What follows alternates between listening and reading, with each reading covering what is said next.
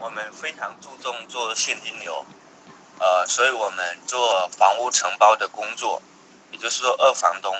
那做二房东的终极目的是不做二房东，做大房东，拥有自己的物业，这样就能收一辈子的租。